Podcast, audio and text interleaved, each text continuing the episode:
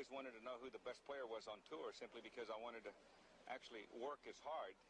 And then I ran into a, a little guy by the name of George Knudson out of Canada. And I watched him hit the golf ball. I watched him with the wide stance, taking the club back way inside, releasing the club. One of the greatest ball strikers I'd ever seen. Hello and welcome to the latest edition of the McKellar Golf Podcast. I had to stop myself there, almost said weekly, but we've been away or we've been off for a couple of weeks while I've been on the Spoiled Brat Golf Tour.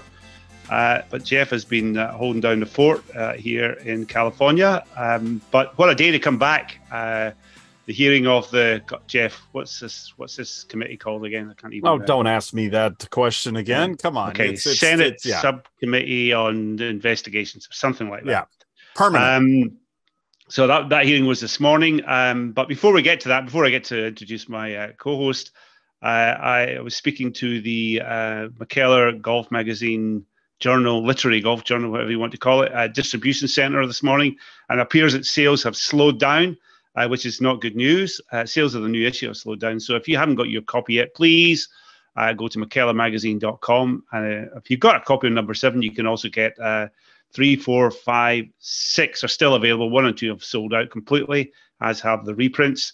Uh, that's mckellarmagazine.com. Please uh, go and purchase your copy because uh, you get this podcast for free, um, uh, which is something. Um, but uh, without your help and support, uh, we can't pay our golf journalists, our writers, as well as we'd like to pay them. or even at all. so if you buy a copy, you will wait. A, you'll get a great magazine, yeah. And secondly, you'll be supporting uh, great golf writers, uh, including uh, my co-host, Mr. Geoff Shackelford. Geoff, how are you? I'm doing quite well. I've missed our conversations, but I understand you've been uh, traveling and hopefully enjoying it. Uh, yeah, well, uh, yeah. To, well, the amateur championship was magnificent, Geoff. was held at two courses. The stroke play was held at Southport and Ainsdale. Uh, and the other one, the uh, well, and Hillside, Hillside uh, hosted one day of uh, stroke play and the entire match play. The R&A streamed the last uh, last couple of days. I think the semi-finals and the final on YouTube. Uh, the event itself was won by Chris Christo Lamprecht from Georgia Tech, South African kid. He's about six foot fourteen. He is one of these modern type players. Geoff, you would have laughed at Hillside. He just got on the tee and and gave it a lash with the driver um, uh, and then assumed that he would maybe find six or seven fairways out of 14, and then he would take his uh, chances from there. Uh, wasn't particularly as subtle, but it was extremely effective. He's a great player, nice kid, uh, great event, uh, and the, I was astonished actually. Did you watch it? Um, I think there was up to six, seven thousand people were watching the streaming of the final on YouTube, which is really, yeah, really good. Yeah. Good numbers. I wasn't one. Of, I wasn't one of them, but yes, I saw the numbers. Yeah, and I'm I'm guessing that R&A doesn't have a has a doesn't have a, a platoon of bots uh, running up fake no. YouTube numbers, unlike some golf uh, tours. Um, so there was that, and then there was a European Amateur in Estonia, uh, which was uh, quite an interesting uh, place to visit. Uh, I wouldn't say I'd go there for the culinary delights, but um, fun golf course. Perhaps the winning score I think was minus twenty three. Uh, Niall was a minus ten to make the cut by one. So I'm not sure the golf course wow. offered up uh, offered up much wow. of a challenge for the truly top top players. And the first day, I think uh, his tee time was 3:30, at which point five, four guys, four or five guys had shot 62. Oh. so there you go. Uh, who says the ball doesn't need rollback? Uh, not us. Um, anyway, uh, enough of that, uh, Geoff. That was fun. Uh, we should uh, really get to business because uh, we are restricting ourselves, such as the enormity. Uh, is it? Can I say enormity? Well, it's a huge news day. Uh, this uh, Senate hearing. Uh, I'm describing it to people who ask uh, me, Geoff, as absolutely sensational. How would you characterize it? yeah, sensational. I assume from an entertainment perspective is what you're implying um, in terms of uh, comedy. I believe. Well, it's a, it's a summer rom com, uh, you know, right? I'm not sure there was much love, but anyway. Well, what's um, sensational? Tell me why why you're saying. Well, I, I, thought it was sensational. Oh, for all sorts of reasons. One, uh, this well, the hearing itself was I thought was very revealing in multiple ways, but the release of documents that were timed with the start of the hearing.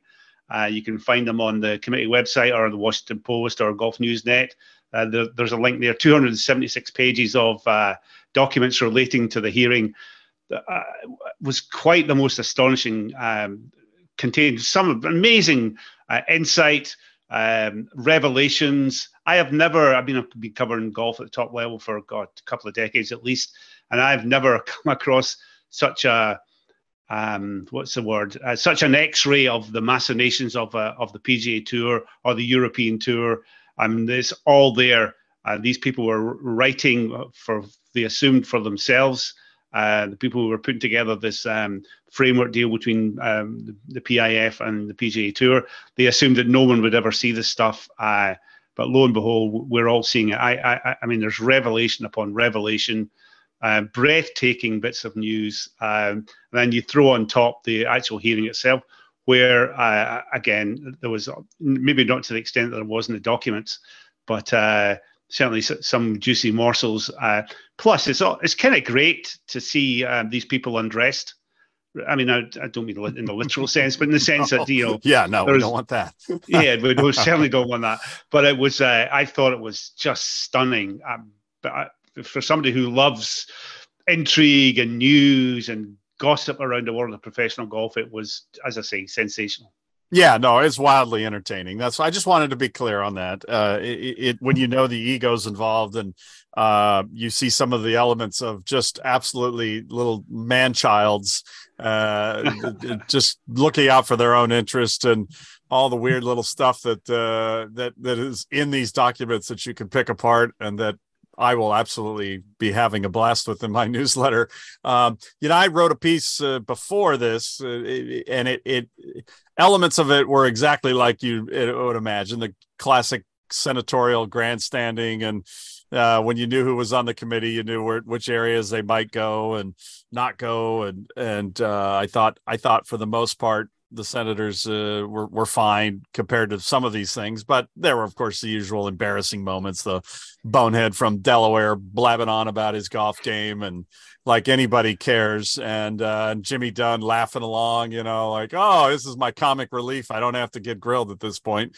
Uh, I thought Senator Blumenthal's temperament tone was really excellent, and uh, Ron Johnson had a couple of moments, and then just a, just the usual with him, and then a flip into just stupidity and weirdness, and the usual. And then poor Josh Hawley just not up to speed on where things were with China, and he missed some big opportunities. But yeah, the the the, the here so the hearing was what it what you'd expect. I thought Ron Price did fine, other than he could have really put Hawley in his place on China, and I think he just read the room and realized that was uh, not a good, uh, not uh, not a useful uh, bit of his uh, energy uh, in that moment. But the the documents are they're just they're just stunning, and there's stuff here that uh, we will be feasting on for for weeks and months and maybe years on where all this stood and where uh, where it may go and and uh, but but yeah so we'll pick it apart i'm sure here in the next hour the uh, um, I probably want to go, go to the end before we get back to the start. Mm. Uh, so here we are. We're, we're post gaming it. I'll, I'll, what do you think's going on at the uh, at PGA Tour HQ? Are they have they all got their head in their hands, thinking, "Oh my God, that was utterly disastrous." Uh, and I wonder what's happened. What PI, PIF didn't show up. That's probably the best decision they've made in yeah. the last two years. Uh, they, you know, uh, scheduling or scheduling conflicts. Oh yeah, yeah, yeah. yeah, yeah. yeah. A lot of conflicts. I think rest assured we will never see Yasser Al Rumi and, and Greg Norman in front of a Senate committee. Zero chance of that ever happening. But um, I, I, just wonder, Geoff, do you think the PG Tour? Oh my God, uh, are, are, they thinking, oh shit, how do we how do we dig ourselves out of this? Or are they thinking, is there any is there any world in which you think, oh well, that that went quite well? I don't think there's any world where they thought it went well. I think there's a world where they uh, knew this was going to be rough because of what they had to share document wise, at least at the executive level. I I would imagine there are a lot of people on the staff just shaking their heads at at the number of things that have been claimed that were essentially refuted and and shown to be lies uh, for lack of a better wow. word uh, and uh, that so on the staff level it's got to be dispiriting and and shocking and uh, on the player level you know the piece i wrote in my newsletter that was a little little preview I expected some of the usual just absurd uh, stuff about what can we do to make sure to keep these players happy. And the biggest takeaway for me is that that uh, they're they're sort of yeah they were they were making decisions for people from the top. Rory and Tiger they're they're telling they're going to be playing 10 times a year uh, live events uh, possibly to they're going to have franchises to very little beyond that. Uh, and I expected more of that usual stupid pandering to uh, the world number 143. And I think the shock in this is going to be how much these people were all, uh, uh, how many people were in this little loop and how many of them were just looking out for their interests and not the interests of the players. So that was my biggest shock that they're, uh, even though I'm seen these people in action long enough to know this is kind of how they they they operate. And they were really thinking how they will retain their jobs in this next entity. And i can imagine that the people who uh the players if this is a player run organization when they uh, or well they won't read but their agents will read uh, they're going to step back and go uh it's time to get rid of these people. These people were just looking out for themselves. They're not looking out for us yeah, the uh, that was that's a really good point you make. That was very clear to me that you know Yasser or His Excellency, as we I guess we're duty bound to call him, uh, he's getting his uh, membership of uh, Augusta National and the R&A, maybe, uh, and of course Jay's all fixed up because he's the CEO CEO of the Newco, and Jimmy's going to be uh, he's going to be sorted because he's he's uh, you know he's going to be the ruler of all of golf, uh, whatever yeah. title that comes with. And well, they course, were worrying uh, about Jay's two jobs, and the con the PIF was even well, going, ah, right. could be a little bit of a conflict here. Yeah, no kidding. Uh, yeah. he'll be lucky to keep one of the jobs. But uh, uh but yeah, the, so and then of course, by the way, just forget the players. Uh, there's nothing really here that shows any vision for the the way the game is played, the fan. Uh, and then just the pure comedy of the the broadcast partners are like, yeah, we'll call them. They're they're uh, they're sixth on Jay's list of calls to make. Yeah, the people who are who are sending you the money, the whole thing is built around them. Uh, yeah, we'll get to them on the call list after RBC and FedEx and Rolex and and of course Rolex being on both guys calling uh list is just uh both Keith Pelley and Jay Monahan is the greatest comedy of all. These these grown men and their little and their their shiny jewelry. How how important that is. Um, uh, just just breathtaking. The uh, yeah, and while all this was while everybody's looking after themselves and but oh, the amount of backslapping. Oh, great job, oh, Jimmy. Yeah. Oh, is again. These are all in. If you have, if you're listening to this, I'm sure that you're the kind of person that would do, download a 276 page filing from a Senate committee uh, website. But uh, these are all all these things are contained in emails and WhatsApp messages. Uh, but it is quite staggering. There's not a, as you say, there's not a, not a moment's reflection on well, how do we shape the golf in, in this new well, landscape? I mean, there is some of that, uh, which is revealing in that they said when they released the framework, the, the, the details were still long way to go. Well, actually, no, they really weren't. But you, when you do pull back from what details they have, it is yeah, there's some stuff for the players, but it's really more of trying to mend some fences. And you just read it and you go, what the hell is this? What what have they got here? Uh, and then you know looking for more ways that more money will come in and new and way they're gonna ways they're gonna weave Saudi Arabia into sponsorship and it's it's does not make you feel good. Let's put yeah, it that but- way. I, I, again, I guess uh, there's been quite a lot of, and you've kind of mocked it, and I guess I have as well. The you know who who you know a lot of concern what happens to the world 143, but there is zero it seems to be there seems to be zero consideration given to the players really uh, on a micro level, and even the top players. I mean, they have a they have a plan scoped out for Tiger and Rory. I mean, these no marks, these no name lawyers, you know, somewhere in corporate Manhattan, are mapping out Tiger Woods and, and yeah. Rory uh, McIlroy's future. That is quite a staggering presumption. Uh, I'm sure it's gone down like a cup oh. of cold sick uh, with, with, Tiger and, and Rory. Actually, can I just a uh, quick detour, Geoff? This is uh, this came out last week. Um, there was a tra- another transit. It's hard to keep up with the transit documents being leaked, but uh, it appears it's um, at the original when this whole thing was being floated, or uh, when the PGA Tour's response has been floated, when they were when uh, PIF and Saudi Arabia was still a terrible, terrible thing. Uh, somebody at uh, PGA Tour headquarters had written a, a, script for Tiger Woods to deliver to his uh, his peers at a players meeting. Uh, I, you know, guess again, if you've listened to this, you've probably read it, but if you haven't, you should go and see it. It's absolutely. I, I thought it was. I mean, presumptuous was the, was the best of it. I yeah. mean, I thought.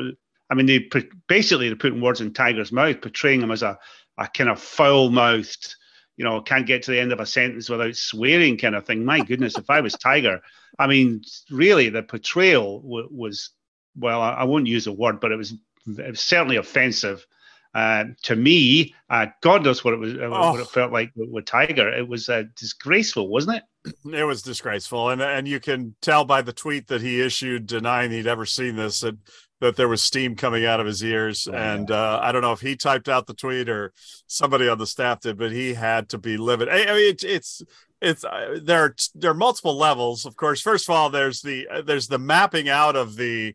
Um, uh, so with all due, uh, this is Tiger. Uh, thanks, Jay. With all due respect to the tour, I'd I'd like Jay to leave and his staff to leave the room and uh, please cut the camera in the back as well. And then Tiger waits for staff to leave. I mean, they mapped it down to that point.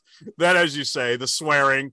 Guys, let me start by saying I think Jay, our captain in this scenario, is working his ass off. So they're they're putting swearing in his mouth. But then the part, well, of course, he's a he's a warrior, he's a fighter. It's all about JJJ, which we make jokes about the tour cult. And and here's the the you know cult of the I guess innovator. I I, uh, I, I don't know what what Jay is at this point, but but the the, the the disgusting part, Lawrence, that reveals how far off the rails this organization is, and we've seen it with with with the manipulation of of Amy Bockerstette uh, at the, at the Waste Management for publicity and Charlie Woods at the PNC, is that they you know this is a page and a half of what tiger's supposed to say and and there are multiple lines about his son charlie. He yeah. you bring charlie into this and and and all these lines about about i don't know if i'm gonna i don't want to push charlie but he'll be on the tour and i'd like him to play the same tour i played and it's just so um, hey, children are not off limits with these people. It is it is uh, all hands on deck to to keep these big salaries coming and this kind of uh, mis- and to mop up for all the mistakes they've made and how they were outsmarted. And and and I mean his silence is going to continue to to become even more deafening uh, as after today. But I don't I don't expect we'll hear from Tiger for a while. It's going to take him a while to cool off as as he he should be hot. He should be really yeah. really hot reading this the uh, yeah, the the the stuff about Charlie was particularly um, distasteful. It's just quite amazing the the depths to which uh, these people will will stoop.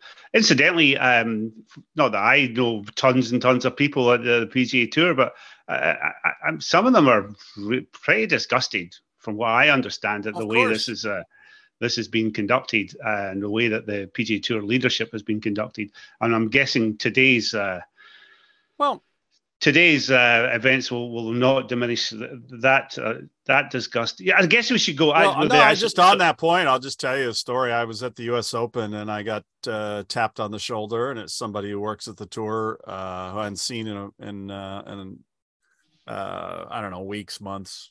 Um, anyway, and and wanted wanted to just vent about this, and this person said, you know, I'm a I'm a I'm a I'm a man of faith and I I take you know my faith very seriously. And he goes, let me ask you something. I, is is this just is this just greed on a level that I, I is that I go yeah pretty much and he he's just sick to his stomach uh, he's put a lot of time into his life uh, uh, working for the organization and loves golf and all that you know the stuff you usually expect and uh, from a quality person and is just um, is just sort of flabbergasted at how the whole thing has played out and uh, and is now and this is somebody I used to argue with about some of these directions they were going in and and is now very much seeing it. And uh, so yeah that that is as always is the sad part in these scenarios is we know there are just a bunch of people out there who really do love the game got into this line of work for that reason and put in long hours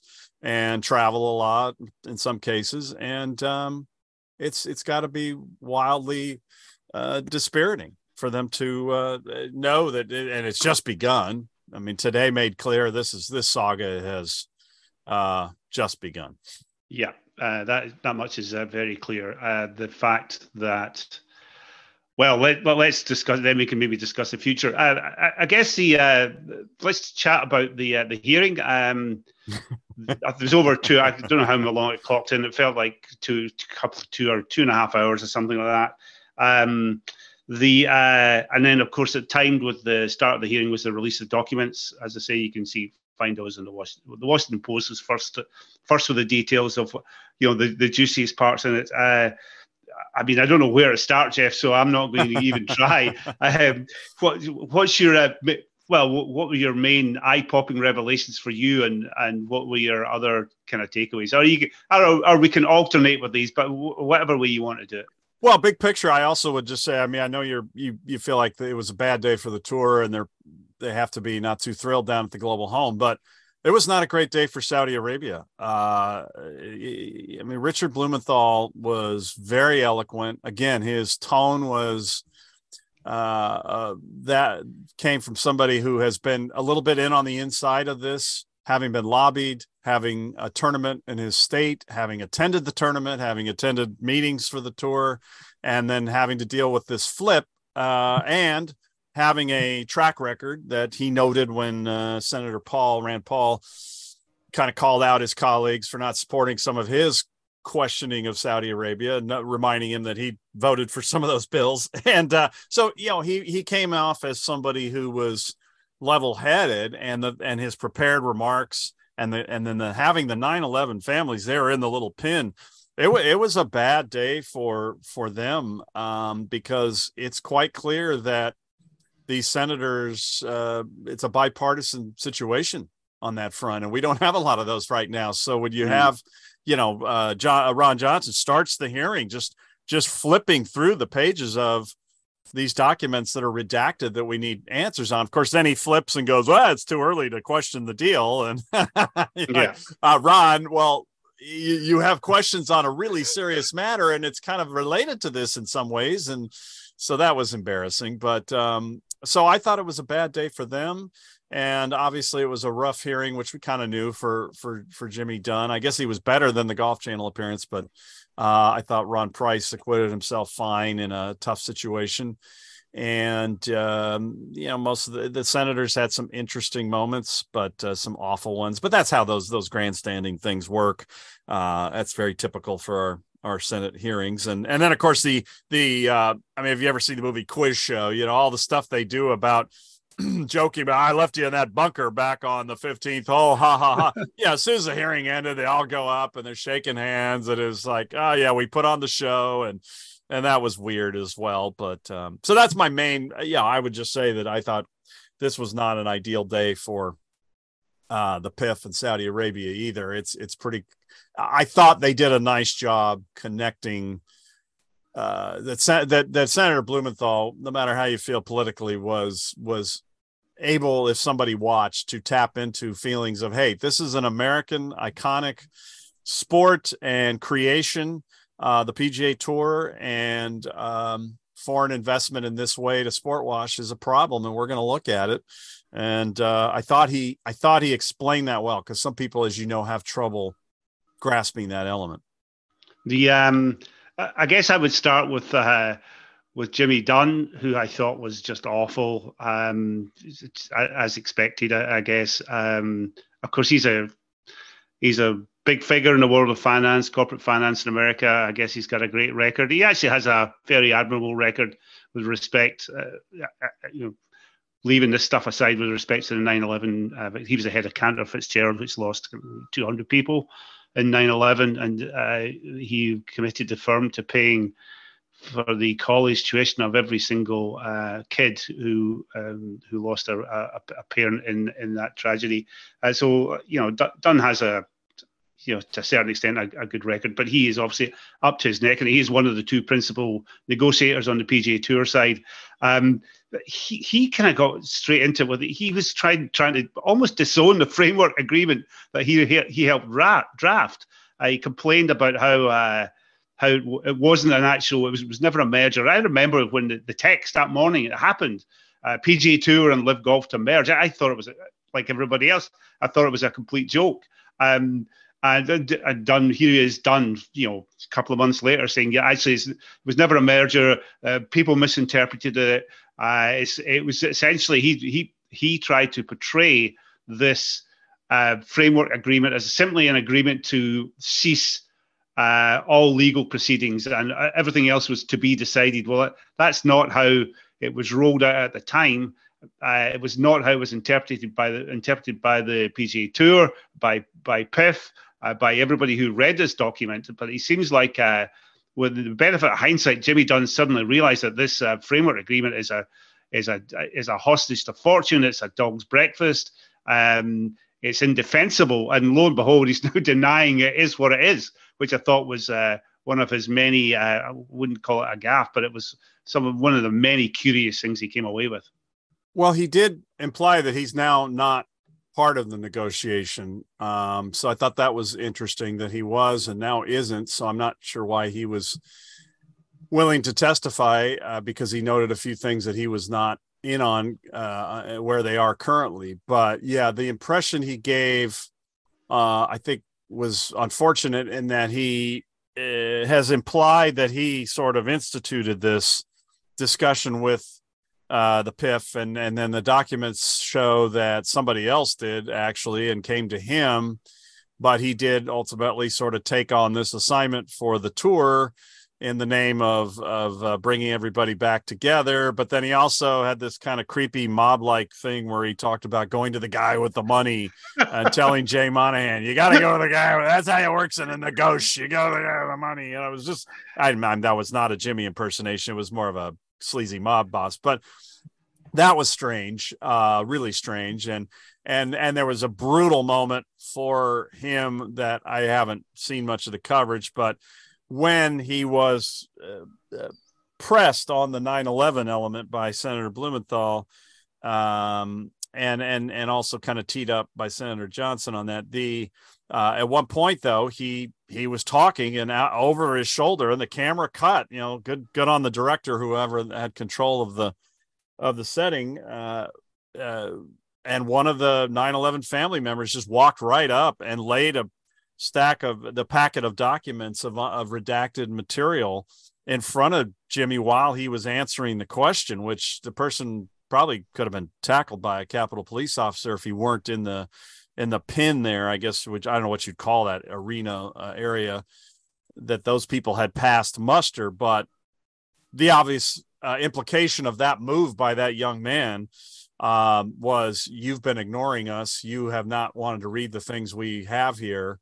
And F you, I'm going to bring this right up to you uh, in the hearing. And that was, um, that was that was not that was not a good one for for Jimmy because that's the only way I can read that that he's just he's just uh, declined to meet with them and and he did say on the record that he would meet with them uh, when when asked by the senators. So uh, yeah, and then he just had some awful awful stuff about the you know his dad's most uh, three most important uh, pieces of advice, you know, go to a good school, marry the right woman, and get good enough at golf so you're not nervous on the first tee. I mean, oy vey, that was that was like, hey, this is this, there's a creep factor here that's just uh, and all that stuff. These guys dig it out of the ground and they're gutty. And Ron Johnson, yeah, that's what golfers are. And um, yeah, it was um, that was that was really I, I, guess kind of predictable. And then the other thing, uh, one other thing on just uh, Jimmy that was is just weird to me um, is the lawyer bashing and and kind of on this wavelength of that this is all really the fault. We had to just do this because the lawyers were the only ones who were going to be making any money. I'm not quoting him directly, by the way. This is a paraphrasing, but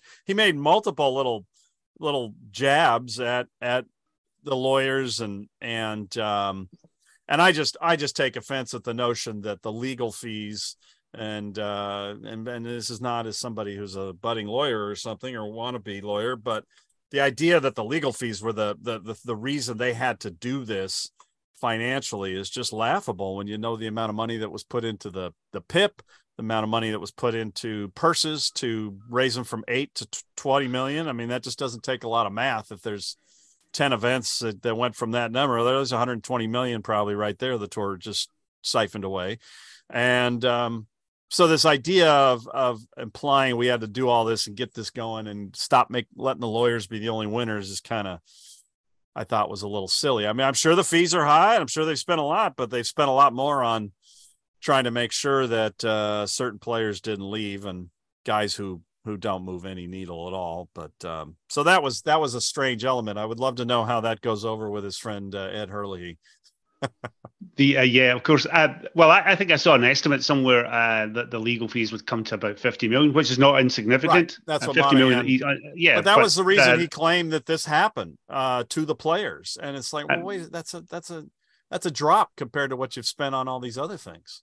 And, just to address uh, Jimmy Dunne's point that, that, we we have all somehow misinterpreted what this agreement was.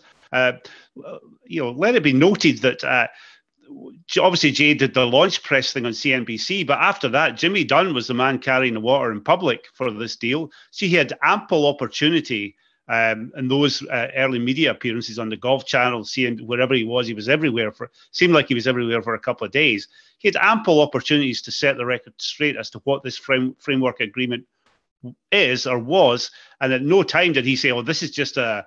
This is just something to do with legal fees. So again, that suggests to me that his story has changed. Yeah, well, his story. And also on, that sorry. there weren't a lot of details, and when and these documents reveal that no, actually, there a lot of things were thrown out, and they were a little farther along than he than uh, all parties uh, implied in terms of uh, thoughts. I don't think any of them are very good, but they some of them are at least trying to get somewhere to some concept of where these two entities would how they'd work together but they implied that uh, yeah it's just so obvious. They just wanted that lawsuit to go away both sides. Yeah. Uh, that was the only thing they really truly cared cared about initially. Well again that was not how it was portrayed at the time. Obviously when the framework was was published it was well this is a kind of bare bones but it, it does sketch out a future for golf. Well if that's what it was that's what but this he's now saying that that wasn't that whatsoever. And the fact that you and I and the rest of the world uh, believed it to be what they were saying at the time, well, that's our fault. Yeah. Well, it turns out, you know, uh, because really, you, what you should have uh, discerned from us was that it was only a an agreement to end these legal uh, these legal issues between the two sides. Yeah. So he, he, he kind of his story has changed. Actually, his story changed a lot uh, we began, I think he said today, again, just paraphrasing, we began the negotiations at our strongest point. But then five minutes later, oh. he's saying we were in, you know, we are in real trouble. You know, we're, didn't, again, paraphrasing, but we were under severe pressure uh, from PIF. Uh, you know, this money is unbeatable. Uh, well, it's either one or the other. Uh, you're either a, you're a, you either have a strong negotiating position or you're you're screwed by the money. Uh, you can't have both.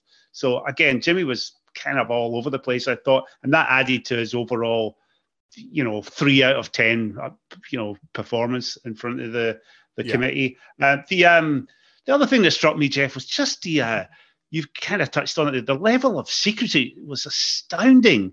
I, and I say that because when you read the documents and the emails and the WhatsApp messages, there was a lot of people in on this.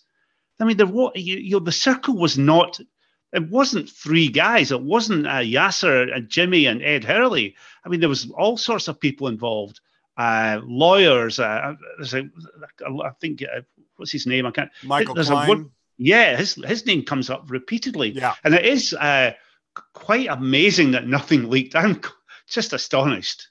Yeah, it puts uh, into perspective, which we knew was a shady uh, story, and I'm not, I'm not knocking the writers, but it was Alan Blinder and somebody else were fed a story in the New York Times detailing, you know, Jay's movements, and it was clearly in hindsight now a piece to show that Jay was uh in in charge and in command of things. It was a plant piece that way. Again i don't want to you know they, hey if they're going to give you those details you take them and you report them but in hindsight now when you see all these names involved in all this it was not a three man thing. Um, but what you don't, you know, whose name you don't see on any of these is uh, Randall Stephenson, who resigned over the weekend. Yeah. Obviously un- unhappy that he was not in the in the loop, and obviously unhappy with the people involved, and obviously unhappy that he wasn't asked to for his thoughts. And it sounds like as somebody like him, who's a former CEO of AT and T, obviously very well connected individual uh, why didn't we pursue some other options and build some leverage at the at the very least have some leverage but if, if nothing else pursue some people who are not involved in the things that saudi arabia has been involved in? So yes um, this this michael klein uh, really makes some uh, embarrassing appearances in emails and making some ridiculous comments. Seems to be sort of the, the strategic emergency uh, PR combination platter person, and uh, yeah, he's gonna be uh, he's gonna have CN. I don't know if CNBC is gonna be his biggest fan now after he he he uh, tells him on the rollout, you know. Uh, I'm told definitively we can have a brief softball segment with someone like Becky Quick on CNBC, who handles Buffett. Uh, uh, Jay, you have a call on line one from Warren Buffett. You want me to send it to voicemail? uh, and, and but you know what bothered me more, and that everybody seized on that one on on social media. But this Klein writes: the press teams feel strongly we need to set the narrative of a true relationship and not uh, to re- reluctant combatants settling litigation. Uh, whoops, failure. Yeah. Everybody saw through that one right at the beginning. So nice try, though. Uh, and now we know it was a staged uh, thing. The other thing that struck me is just, uh, you know, for instance, the emergence of this random British businessman, Roger Devlin.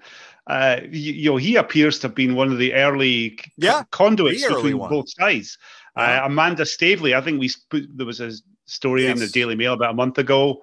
We talked about it on here. She was also involved. She's some the Saudis' favorite British businesswoman, whatever. I don't know. She's the CEO of Newcastle United, which is listeners to this podcast will know is owned by the uh, by the PIF. Um, you know, the idea, it's just astonishing. The idea that Roger Devlin would somehow be in on something that Tiger Woods and Rory McIlroy weren't. I mean, it's just it's yeah, just it's amazing. I mean, and who's Virginia Carell and all these other people and and I don't know what's going on with Jay's email, but it seems like every email it could be the way they had to they got the disclosure, but everything that that uh, uh, Ron Price writes to him, he sends to the the the chief administrative officer, who then sends it to Jay. So I don't know, if, I don't know what that's about, but so yeah, there were all these people in on elements uh, beyond the, the, the people that it was portrayed as uh, as being part of it. But as you say, Rory and Tiger out of the loop. The the other the, the I mean, they're just making decisions in this, at least in their objectives for for the world ranking uh, group, the International Golf Federation, uh, the the other major championships, which just implies that really it's all been it's all a bunch of baloney, and they really are it really is an antitrust situation and a and a and collusion situation. And uh, uh, everything we kind of assumed about the five families is is is pretty much true or maybe even worse than we we thought. Um the, so and the, then we're giving out and we're doling out memberships on behalf of augusta national and well, the R&A I, as part of this to uh i was good to he uh it's now he uh lawrence. It's not his excellency. In the emails it's just he uh, the uh, I was going to come to that, but I, before a little bit of karmic, uh, the, the uni- universal car- karma uh, today. While uh, Ron Price and Jimmy Dunne are, you know, being humiliated in front. Well, not Ron Price, but Jimmy certainly Jimmy Dunne and the PGA Tour being humiliated in front of the world. the players, well, a couple of players at least, I, I, noticed on social media, Jordan Spieth and Justin Thomas are playing North Berwick. So there you go. The world is, you know, the world has its yeah, you know, good for them. They're having a great time at, good for them, yeah. Well, uh, yeah, these guys more are rounds at the, Renaissance Club. So yeah, yeah good idea. Yeah, the uh, the other uh, just more details from the from the documents. Uh, there's a this amazing you, you just referred to it there. This amazing best of both worlds uh, list, in which I, I, it's difficult to discern who's actually contributed. I, am assuming it comes from both sides. Uh, one side would say I want X, and the other side would say, well, yeah, sure, we'll we'll try and accommodate that. Um, which uh, so this, I mean, the, well, the, you, you raise it that Yasser will get membership of uh, Augusta National Golf Club and the R&A as part of this agreement. I mean, that, that goes that proves the point. This is really not about the players or golf or the Correct. golf fans. It's about Yasser getting his dream, fulfilling his dream of becoming a member of Augusta National. I don't know about I don't know much about the Augusta National membership procedures, but certainly the R&A. I mean, it's fraught. I mean, you, it's not a place you just kind of walk into. Uh, I've got a couple of pals who are currently, uh, you know, trying to navigate that world. God knows why you'd want to be a member of the R&A anyway, but there you go. And you get, you know, you've got to collect. Your name goes in the book if you can get in the book. Uh, then you've got to collect some letters and support, and uh, and the, all along this, you know, three, four, five year procedure, there might be somebody who doesn't like the cut of your jib, and and they can yep. just say no, and that's it, it's over. But lo and behold, Yasser won't have to go through that torture I, according to this. Well, um, this is it was an objective. I don't know if it'll it'll well, follow through, but you know, yeah, it, it's a well, dream. This, this, Roger Devlin character, uh, you know, who appears to be. Um, he's been the CEO of a couple of betting companies in the UK. He's he was also on the championship committee of the R&A, so presumably he'll be an R&A member. He, you know, I guess yes, he'll be the one that one of the emails, in. I believe. Uh, yeah. yeah. so he'll have chipped in with, oh, Yasser wants that. Don't worry, I'll, I'll fix that up.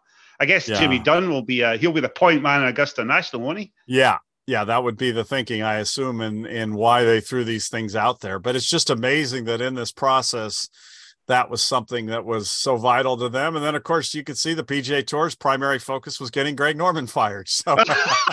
again, I just it's yeah, I yeah. I mean, I get you have to address it, but they there is a lot of correspondence over that topic. Uh, there is. Uh, there's a couple of draft letters. There's a. It seems, looks like the PGA Tour have asked, and the Saudis have said, well, and then they've gone back seeking reassurance on a timetable.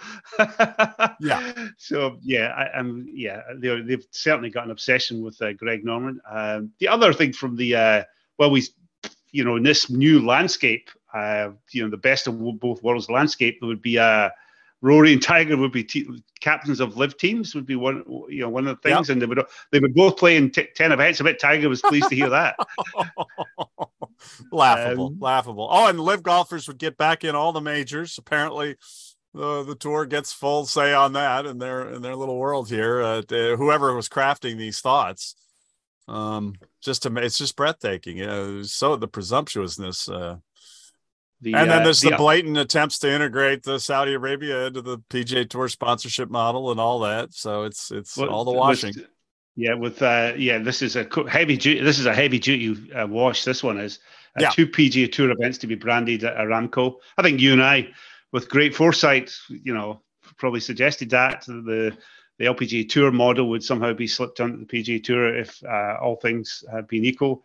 The big one, another big one was uh, they, they, wanted a LIV team event to rival the Ryder Cup, and all singing, all dancing, you know, 16 teams uh, have a televised draft, and you know, hopefully yeah. that'll go better than the last televised draft um, for LIV Golf. Uh, so, you, you know what? Uh, uh, none of these things seem to be, you know, uh, in the dream wish or in the bucket list of the PGA Tour, these all seem to be uh, LIV golf bucket list items. Uh, did you get a sense from the documents, Geoff, who was who had the upper hand in these negotiations? Rolex. Rolex seems to be the most important person in the game since they were both on the call list from for Jay and Keith Pelley. Uh, I feel like LIV has the upper hand, and I'm just I'm perplexed why that is because of what we know and what happened in the court proceedings the way things were going, uh, the way the the major championships were playing out, and that oh yeah, Brooks Koepka won, and that helped LIV's cause, but their players were are slowly losing relevance in terms of stature. Um, the the number of victories, I mean, the the the, the victory of having his excellency have to testify was massive uh, or to be deposed in the documents and so i'm trying to understand why uh, LIV ha- felt uh, and the PIF had such an upper hand at this point, and uh, obviously there must be something in the in the finance. I mean, Jimmy claimed today that it was not uh, finances related with the tour at one point. I need to see that quote again in the transcript, but I, am not buying that one. Um, so I, I'm I'm perplexed at who had why they had uh, such a um, seemingly an upper hand. Uh, the, the um, uh, one of the other revelations came from Ron Price, who, by the way, I I I, I was pretty impressed. I mean, certainly in context, I'm not saying I'm impressed with him overall, but in context, I thought he did pretty well. I got distinct uh, Tim Finchem uh, vibes from him. He seemed like a chip off that particular block, uh, which which is to say, pretty on message, pretty uh, fierce in what he believed, um, but you, but possibly a bit more personable than than, than Finchem. But one of the than Finchem, one of the things he uh, revealed is that the Saudi investment. He was pressed on this. The Saudi investment would be uh, north of one billion. That seemed like a low figure to me, wouldn't it? Or is it? Uh, clearly, yeah. And there's some numbers thrown about in the documents of other uh, examples. And yeah, I don't think he uh, wanted to give the number. I don't think they'll ever give the number or the real number unless they're unless it turns up in another do- document dump. But uh, yeah, I, I think it's going to be closer to to 10 billion all in with different different kinds of investment. And uh, I mean, look, if he wants memberships, is his excellency wants memberships at Augusta and the R&A uh, he's going to want to buy Pebble Beach or he's going to want to buy something um, significant. And uh, which is once again the reason you have this hearing today, because uh, that's just just just not what we need is them going and buying uh, incredible properties uh, either. But they are an investment fund, so they they need to actually invest in tangible things at some point, I would think.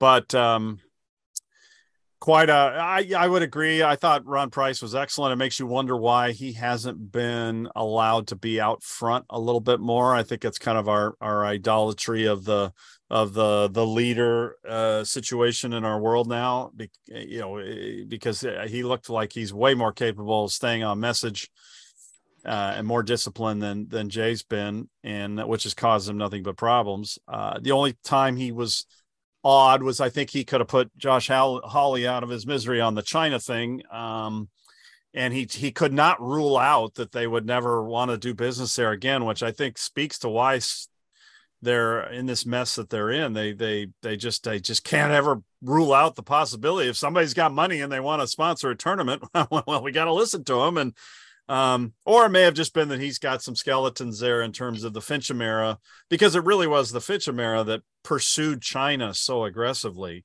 And if Josh Hawley had done 20 minutes of research, he would have found this out that that the end of PGA Tour China was was not the smoking gun. It was the behavior back in the early 2000s in in pursuit of China's money and we're and signing a deal with the government. He had some idea of that, but not entirely. And Ron just wouldn't put that one away, which was his probably his only. I thought. Uh, oh, and he did tell us there are two tasks for task forces running right now oh, on sorting more things out. So uh, they love their task forces. The uh, I guess we should come to uh, performance reviews. I mean, who who did well? We touched on it a lot, but Geoff, but who who do you think did did well? Uh, in terms of uh, well, hearing? in terms of um, in, uh, as an inquisitor, uh, and as a you know somebody, well, there was only two witnesses. Uh, you know, we've already, I guess, we, we, both agree that that Price did pretty well.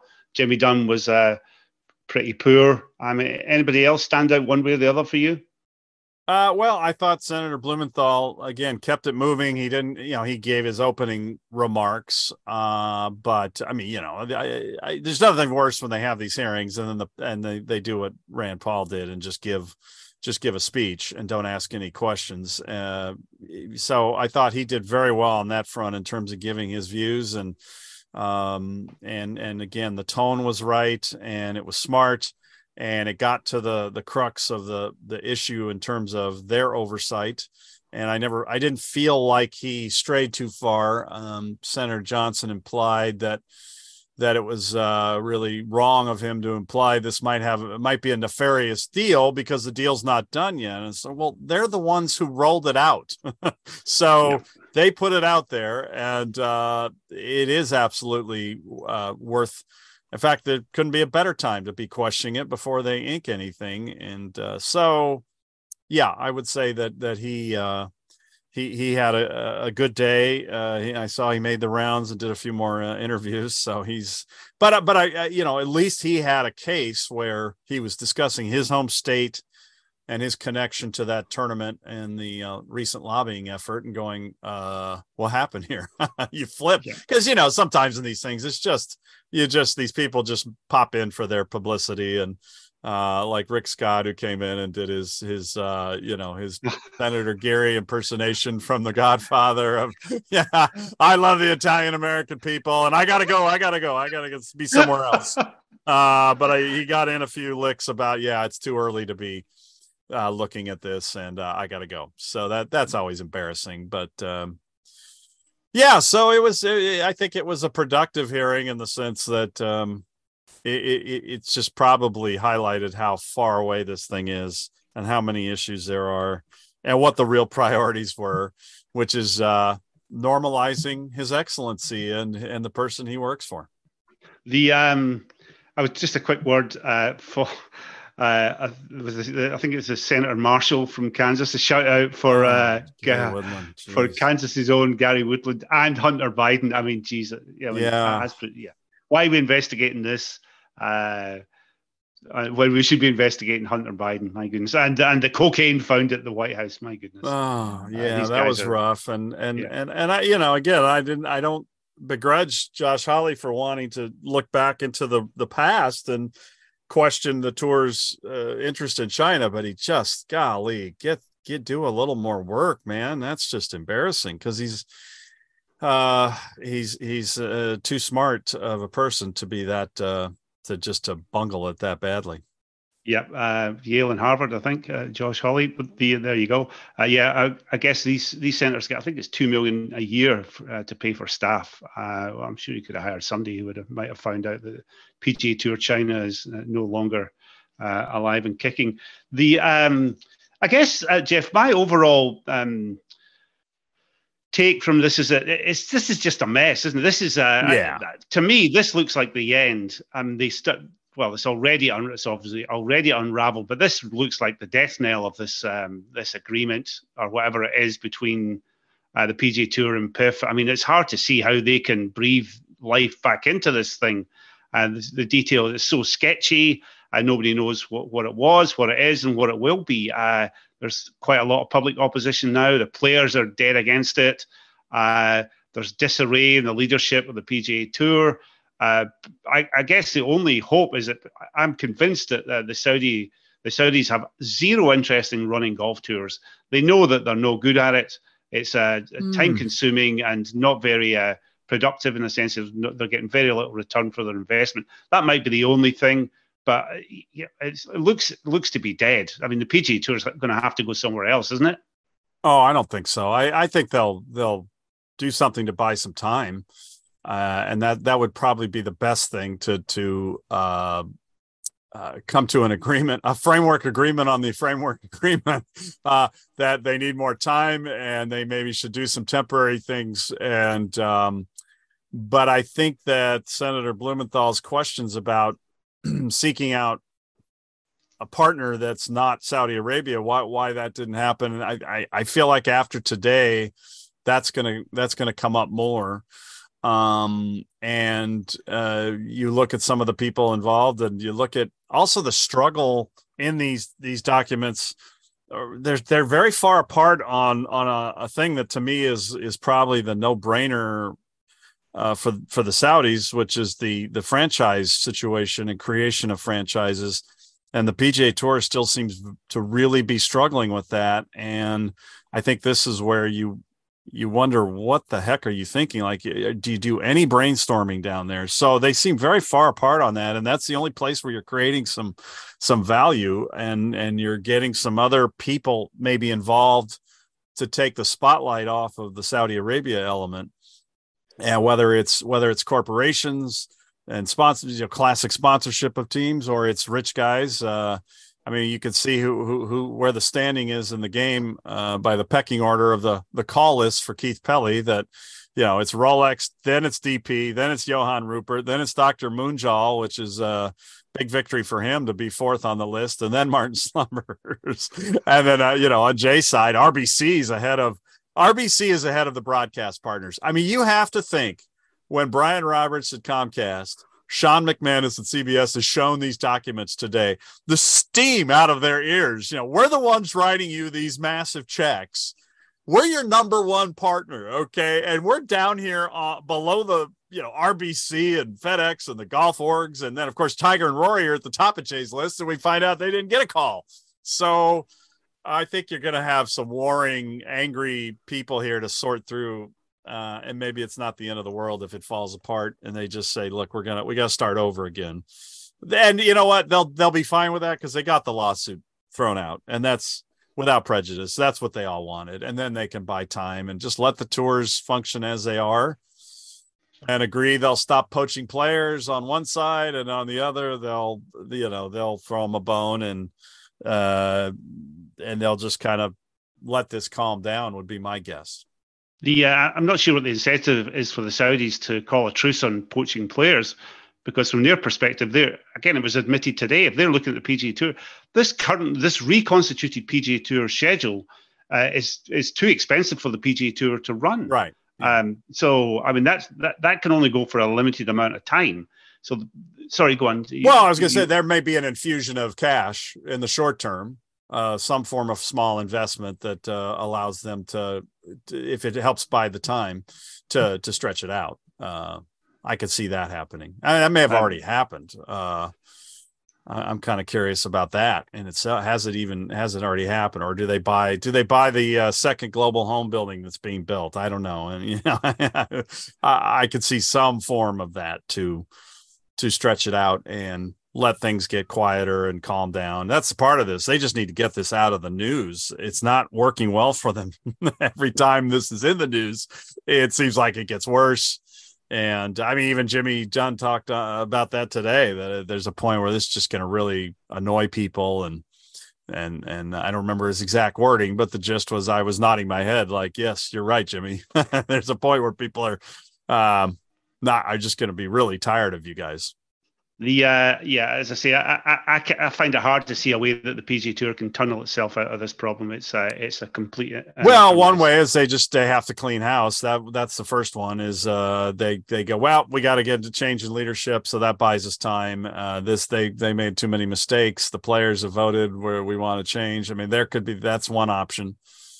Um, so I I I mean, did I you know I just go back to the Randall Stephenson thing that that what's the point of having this board and and a, and a former CEO who was on it for 12 years who might have some yeah he sat through his share of boring meetings. He sponsored two tour events. I think um i mean i'm i don't think he's the most exciting guy in the world but i bet he has some i think he has some wisdom and to have just shut him out has just got to be uh infuriating to him. And uh, that's not a good look yeah, the um, anyway, it will be. Uh, I guess we, we should leave it at that. It's um, anyway, a fast, just a stunning morning. I thought. Well, uh, yeah, and I would just say I, would go back to the not to to, you know, but the piece I wrote, I I just said, you know, you, you you've got to start from a place of um, a vision for what you want, and it should start with the majors being the thing that the year is built around, and then you kind of go from there. And you go from what the broadcast partners are going to tell you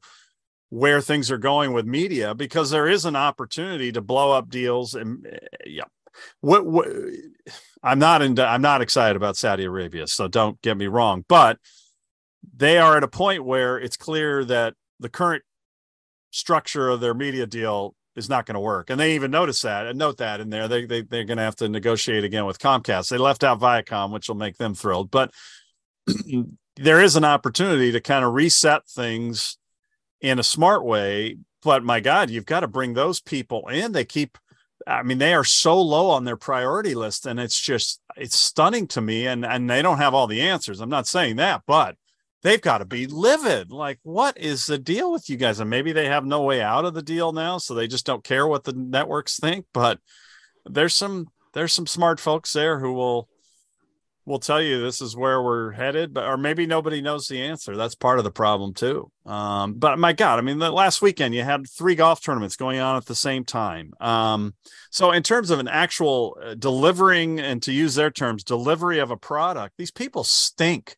at it. Yeah. They yeah. stink at it, and they they don't. They have all these meetings. Like, how have you not mapped out a better way to do this so that the iconic events are on their own and and you know, why is LIV finishing on a Sunday at the same time as the tour? I mean, that's a different situation because the tour had no control. So anyway, my point is there is a chance to to rethink some things, and um, I but I don't see the brain power, and these documents just make it even more confounding at uh, what the vision is. I mean, we've we've been on that a while. I mean, what is the vision? Uh, the, it's, um, to, it's, to, protect their own asses and uh, make more money for themselves and get their buddies and uh, uh, be able to say the name drop where they played golf. It's and and and to keep Rolex happy. The you keep you keep on going on about these watches. Yeah, I, I well, they're number one on the Keith Pelley's list, so ahead of the the company that's the title sponsor of his tour. the um uh, yeah, I fail to see where the infusion of cash is coming from because I think uh, Ari Emanuel's alluded recently to. I think he had reached out and he seems to well again alluded. I use that word uh, in a vaguest sense but uh, he, I, I, think his offer was, if if there was an offer, wasn't um, wasn't you know gratefully received. Uh, the, the obvious way to plow back money is to get rid of some ass- assets like the TPC network.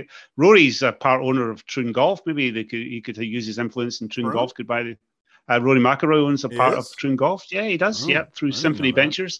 Um, hmm. Uh, the other way is to reduce to take uh, prize money back to what it was pre this uh, these uh, elevated events. But yeah. I, am guessing the players won't won't go go for that. As I say, it's a it's a mess, and it's hard uh, certainly hard for me. I'm not a visionary, but it's hard for me to see a way that they tunnel themselves out of this. What an absolute yeah. fucking mess, as Tiger would say in his talking yeah. points. Um, anyway, we will leave it at that. Geoff. Not, not unless you, you have anything else to add. No, no, I think yeah. that that about covers it. It's it's yeah. it is a mess, and uh, yeah.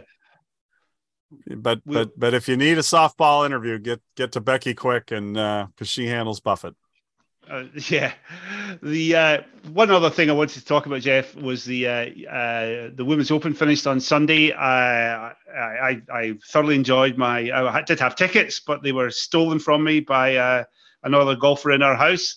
Uh, uh, but I thoroughly enjoyed uh, watching it on Sunday afternoon. I had a great time. Uh wasn't particularly exciting at the end because Allisen Corpuz played so well, but I got real a real thrill from watching the way she played the back nine at Pebble. I got a real thrill from Charley Hull. I thought it was fantastic. Uh, talk about aggressive golf. Uh, the phrase will go down in infamy. Uh, shy kids don't get sweets, which means you know nothing ventured, nothing gained.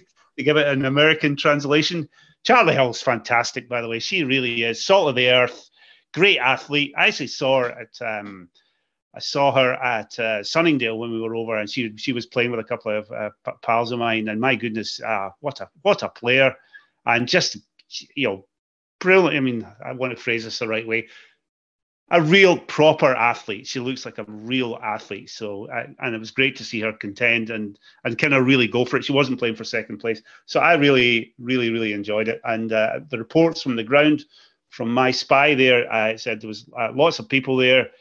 He loved it. He, uh, do you know what, Geoff? There's something about. Uh, I'm not saying, you know, he's a special. He's just a kid who loves golf, and he. I think it's great. This current generation, they don't see men's golf and women's golf now. They just see golf yeah. You know, which is, uh, I, I think that's just really cool. And I hope that's the way, uh, you know, that that would go forward and we just see it like that. And certainly he, he really enjoyed. He took his pal and they uh, they they loved her day at the US uh, the Women's Open. Uh, Pebble looked great as well. I, I, do you any, uh, did you watch did you watch Sunday or did yeah, I thought it was. Yeah, I thought it was it was super. I mean, the only bummer was that um, they didn't get a few of the the top five players in the world in contention there at the very end. Uh, that would have been nice. And th- this parity issue is uh, in this 20 of the last 21 majors by a first time major winner is is uh, shocking, but I think it's kind of where we're headed with the combination of of uh, the equipment and the how well prepared players are when they come out of college. I think the men have been uh, showing that sign of late and and now the women we're seeing where women's college golf's gotten more competitive and and you're seeing more players go through that uh, i hate the word system and and be prepared to go when they're when they turn pro.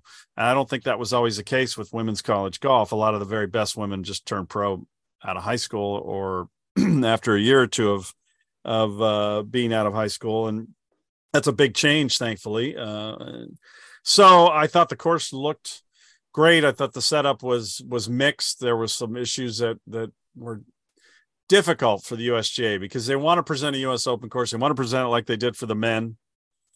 But they also, if they try to take advantage of the width, like us uh, architecture geeks would like to see, then they're accused of of going soft on the women. So uh, it's a tough situation because I felt like they really messed up a couple of holes with bad fairway lines, and the numbers kind of uh, bear that out. And, and and the eleventh being the one that was just brutal to look at. And Andy Johnson wrote about it, and I wrote a little bit about the width thing. So that was that was a bummer. But but the telecast, the I mean, it just shows you when when you don't have so many commercial interruptions, how much better the storytelling is, the visuals, the job they did was was fantastic.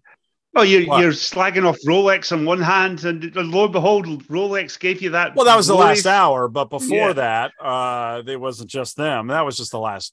that was just the last hour. But I'm saying the whole weekend, um, just a lighter inventory, no make good ads, and and uh, I don't know what went on there, but it was a great telecast uh, in that sense, and um, um, you know, I felt like they they they they got the golf course to a point where they had to be careful because the forecast said sun and wind, and then it happened, and it got a little crispier on the weekend, and it it it's helped separate the field. So uh, they got a good rating, uh, highest since 2014. Uh, and I mean, they were, and that was with them being on a lot of hours. So I haven't seen the specifics on the numbers, how that played out, but if that number is the average over the number of hours they were on, they got a really good audience. Um, it will look like a small number. You know, they used to get fours and fives back in the, the 80s and 90s, but it's things have changed and they, they were probably on two hours back then, maybe two and a half, uh, three. So what were they on on the weekend? Six or seven, I think. Yeah, I, yeah. so that's hard to sustain that big of an audience over time. So that's so I think it worked in all those regards. Only you know, late in the day, Saturday and Friday, that 18th grandstand was not full. You know, you're finishing that late. People just go, I got to go to dinner. Like this is this yeah. is too late. Uh, just on the question of parity, I mean, it's great in one way, but uh, you could sense it. Uh, this absolute desperate urge to to hang on to Rose Zhang and you know the new Tiger. Is she going to be you, yeah. you know? So there is a a real appetite for somebody like that. Um, and I guess from a marketing point of view, I mean, it shouldn't be reduced to marketing, but from a marketing point of view, that's pretty understandable, isn't it? Because parity, you know, lots of stars means no stars. Well, is it lots of stars or just a lot of really good players? Well, well, lots and of really good players means no stars, which yeah, and it's know. a problem for the game. And you know how I feel. I feel like the equipment's a big part of that. Some things you can't control. Uh, the better training, the better uh, college golf system, uh, uh national teams, all that stuff that's gone on. You can't control that, but you can't control the equipment. And there's definitely a feeling that the equipment elevates a very fine player to uh, and and maybe takes away some of the advantage of somebody who's really exceptional. And it's i had a conversation at the us open about this and they they just don't i mean rory that's what ultimately where rory has bought into the rollback.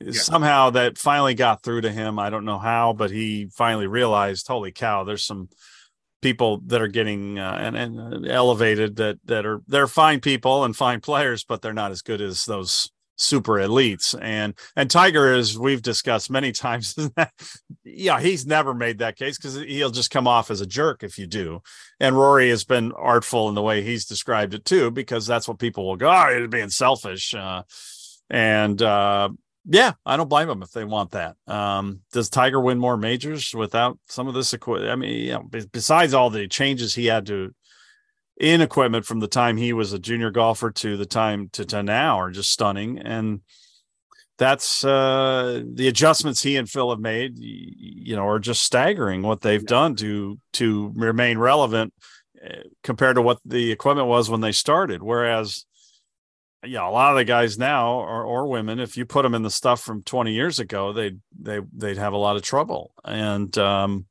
so it's it's it's just something the governing bodies just that and the safety issue and the pursuit of speed. Those elements of the equipment debate they just don't really like for some reason. Um, and i think they're just as important as as the architecture issue. The um the one thing I did take from the weekend, you know, seeing Rose Zhang in the context of a major championship, I wonder if she, you know, all got really high hopes for her. And she's seen her a lot of times playing college golf, and she's just brilliant and you know in her own way unique way she's got a really interesting personality i think um, But I wonder, looking at her in the context of that event, I don't think you know she is not. I don't think I think people are investing far too much in her. Uh, a be, be, simply because of the landscape of modern golf, but also I, am not sure she's got enough power to really dominate women's golf uh, and major championship golf in the way that many people hope that she would. Well, and that would be sad to me because I think if you you should be able to if you can play well, you should be able to do it a lot of different ways. Uh, and I, I mean, obviously, we don't want we want we want long hitters who who can hit it where they want to hit it accurately to be rewarded, but we also want people who can get the ball in the whole different ways to feel like they compete. And I, I'm not. I think it's too early, and uh, we'll see. But it is something to watch for. I thought that uh, one of the highlights of the week was was Mel Reid uh, as a commentator, eh, they had a great on Golf Channel, a great discussion on Wednesday about Michelle Wie's career and and kind of missed opportunities potentially. And Mel said she had spoken to her, and without betraying any confidence, she implied that uh, that that you know there were mistakes made, and she said I you know, and she brought it forward to to Rose Zhang and said we just are we we just have got to stop this overhyping and putting all this pressure on a young player and that's in the women's game and the same thing's going on in the men's game now because for for for the wrong reasons because of because of these marketing goons um uh, you know got to got to reach the demo we got to get younger we got and and and and you know I I just find it revolting because it's not a sport that you they're just it's rare when the person comes out and they're ready to go and they're ready to win majors. That that that it, it, for most normal people, it's gonna t- it takes time. Like Wyndham Clark this year. Look at look at the talent that guy's always had, but things happened. Life happened.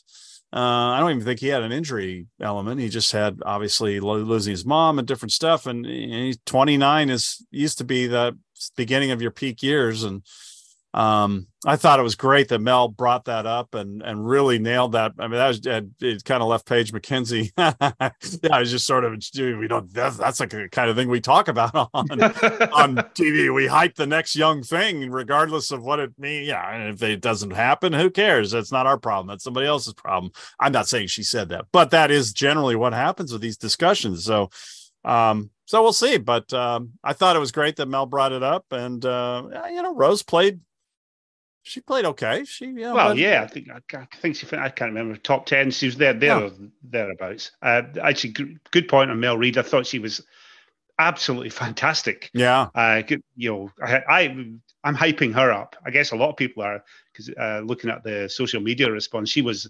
brilliant, refreshing, honest, authentic, incredibly yeah. articulate and bright. Um, so hopefully, you know, high hopes for her. I hope, I hope she has a great, continues to have a great career in golf. But if uh, as soon as she um, she wants to move into the media, she's going to be a, a, yeah. superstar, yeah. an absolute superstar, and really, really excellent. Uh, you bring up, uh, I guess we should wrap this up, Geoff. We've been going on long enough, but you bring up Michelle Wie, um, who made her um, farewell. Uh, well, our first farewell. We'll yeah, see. We'll see. Uh, but uh, finished her career with a hole in a 30 foot putt on the uh, the 36th hole. She obviously missed a cut by miles. I think she finished what 15 over. I can't, can't remember. Uh, that was really magical. I guess we'll, we'll come to her in a second, but uh, she was accompanied in her three ball by uh, by Annika Sorenstam. Um, who, lest anyone forgets, uh, showed up at, at, the White House on January the 7th, 2021, to receive a bauble from the uh, chief insurrectionist, Donald Trump. Uh, I was never a fan of Sorenstam, but I certainly uh, was even less of a fan of her after that. She finished as well with uh, quite, I mean, what a way to go, arguing with the rules official. Uh, her husband, on who was on the bag, a MAGA lunatic, Mike McGee, and she's a, oh, Sorenstam's a MAGA lunatic as well. Uh, quite the most. I mean, have you seen a worse drop than that in your life, Geoff? I just when you think of the goodbyes, like Jack Nicklaus sitting on the fence, looking out at the the bay and pondering all the great moments at Pebble Beach, and yeah, it was it was staged for a photo in a way. I mean, he knew the cameramen were taking pictures, but uh, what a contrast to the class and dignity with which he went out and then here she pumps one into the ocean which anybody who's played pebble myself included i've very been, been very lucky to have pumped one out into the ocean and the thing that lawrence is so difficult about that tee shot is that you have out of bounds right so if the wind's at all off the left there's that you know you could float one up and and and sneakily hit it out. But but the really hard part is you know if you hit it in the water, you're dropping at the front of the tee unless you hit a Bubba Watson rope cut or your Billy Casper uh, hook that goes way out over over land, and that's very hard to do. Now in the la- in the men in the last 2019 Open, they hit it so far that there's one little a couple little inlets that they can they can you know cut the corner, get over land, and then roll into the into the water. And a few did, but not at Annika's distance. And it was just what an embarrassment that, that that she made such a fuss about it, that she acted so entitled and carried it on. And the rules official just realized, yeah, read the room like, well, you had a better view from the tee. Uh, so you drop, but she was just aghast that she would drop it at this spot. NBC had a replay. She might have covered land at the spot where she, the rules official suggested.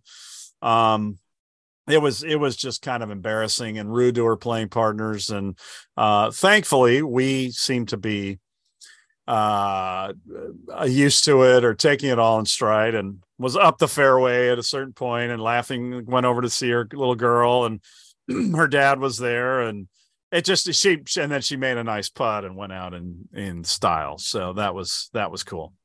The uh, I loved it uh, as someone as an alumni of the 2003 uh, Sony Open in Hawaii. I was there, Geoff, one of the few hacks who were there. that was a big one. That was a big one. Uh, glad to say I was there. Also, I returned to Hawaii a couple of years later when she for her, uh, her first event as a pro. She played in Hawaii as well. Um, got into trouble with Christina Kim over that, but we'll draw a veil over that. Um, the um, yeah, it was great. I've kind of followed, like most people, uh, followed a career over the years. Actually, can I just have a quick? We're talking about Michelle, but let's turn it into. It's all about me, Geoff. Um, yeah.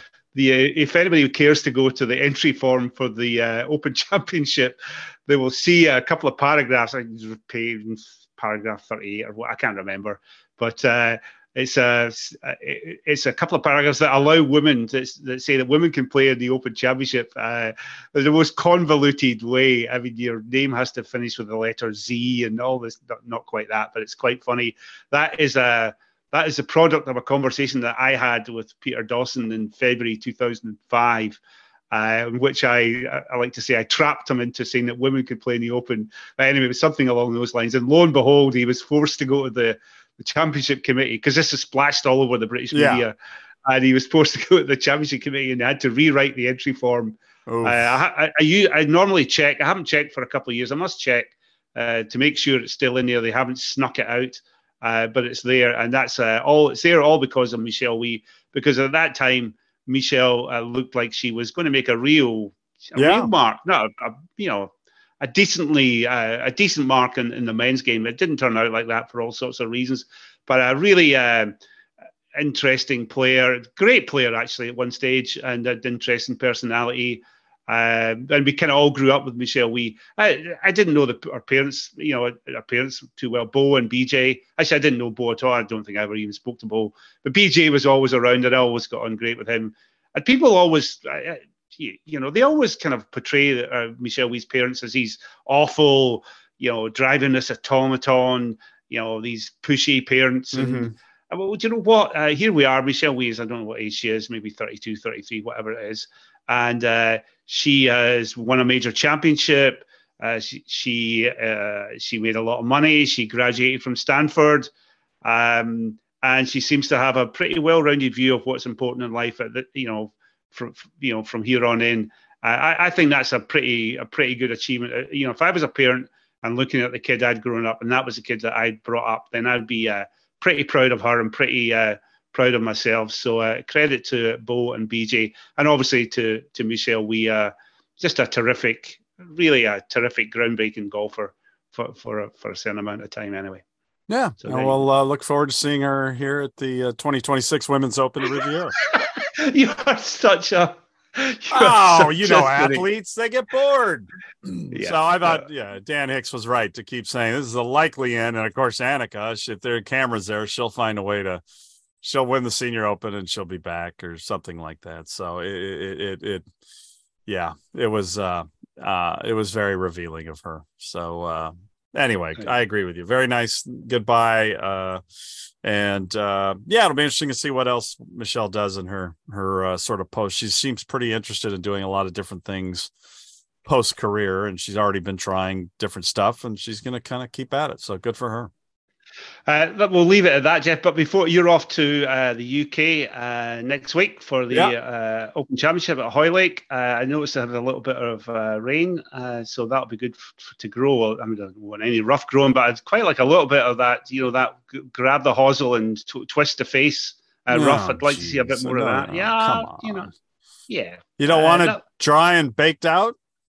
Oh well, it's going to be dry and baked out. Well, there's quite a bit of rain just now, but yeah, but no, I do want it dry, but I want that little, you know, that little bit of doubt. You know, the players over the ball, and you know, there's mm. that that tall, tall, wispy.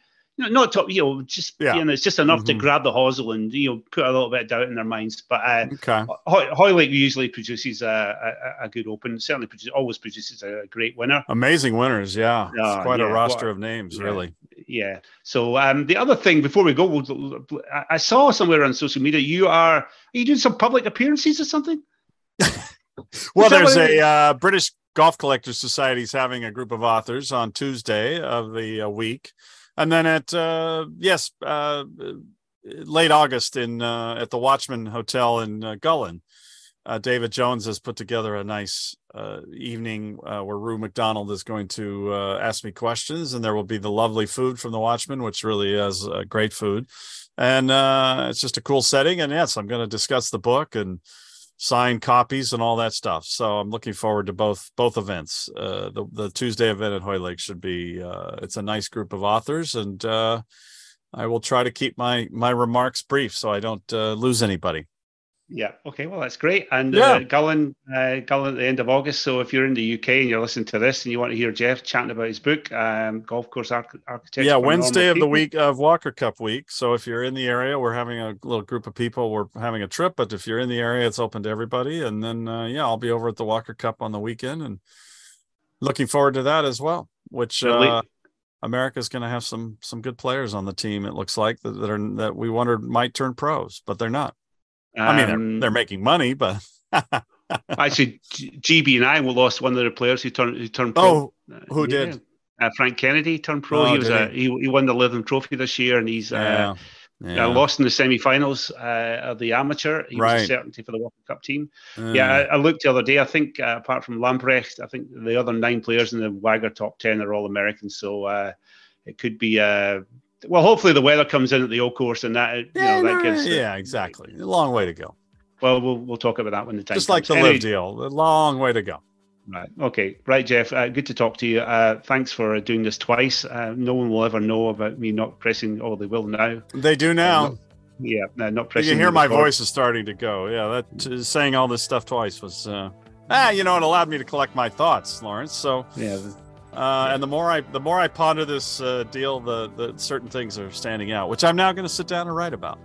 Good. Okay. All the best, Geoff. Talk to you soon. All right. Take care.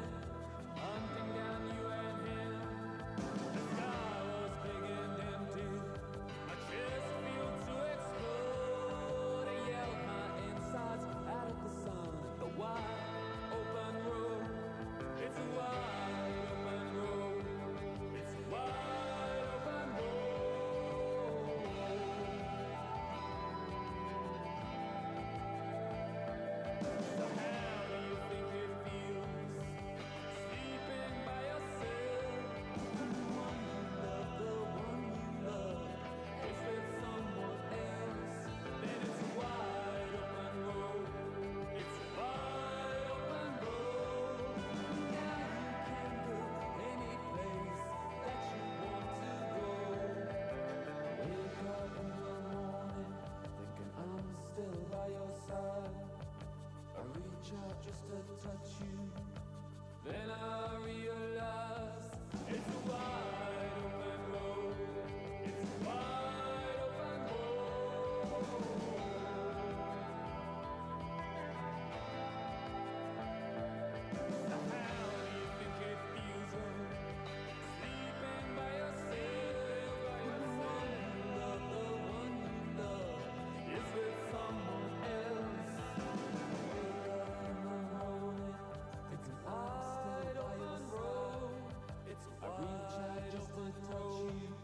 Then